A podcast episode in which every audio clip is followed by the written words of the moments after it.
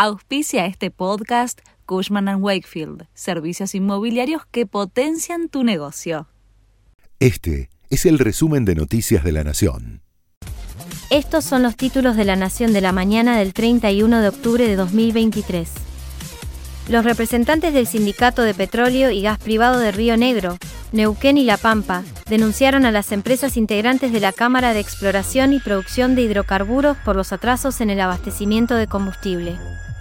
Lo hicieron este lunes por la tarde ante el Ministerio de Trabajo y aseguraron que el abastecimiento se ve obstaculizado por maniobras electorales y políticas de un sector empresario, y amenazaron con un paro desde hoy, por 24 horas.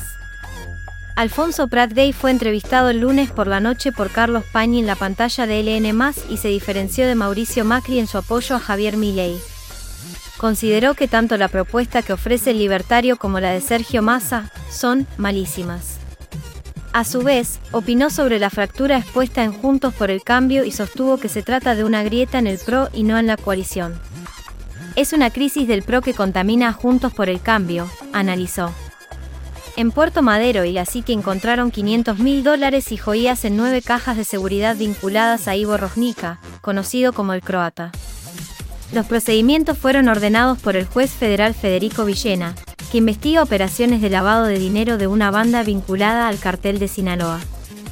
El juez Federico Atencio decidió rechazar la exhibición de prisión que plantearon, ante el temor de quedar presos, los 48 dueños de las tarjetas de débito que cobraba el puntero del PJ Julio Chocolate Rigó los supuestos empleados de la Cámara de Diputados bonaerense pidieron permanecer en libertad mientras dure el proceso, pero el juez les dijo que su conducta está calificada como partícipes de fraude contra la administración pública.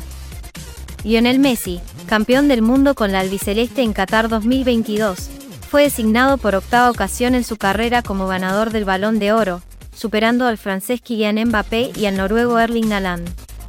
El arquero Emiliano Dibu Martínez fue reconocido como el mejor arquero del mundo, recibiendo el premio Lev Yassin. Este fue el resumen de Noticias de la Nación.